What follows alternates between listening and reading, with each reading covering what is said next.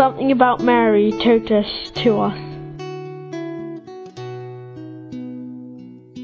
My name is John and my age is eight and I'm from England. Mary is one of the most important things in life because um she's Jesus' mother and Jesus is God, and yeah. And every night I say a prayer to her.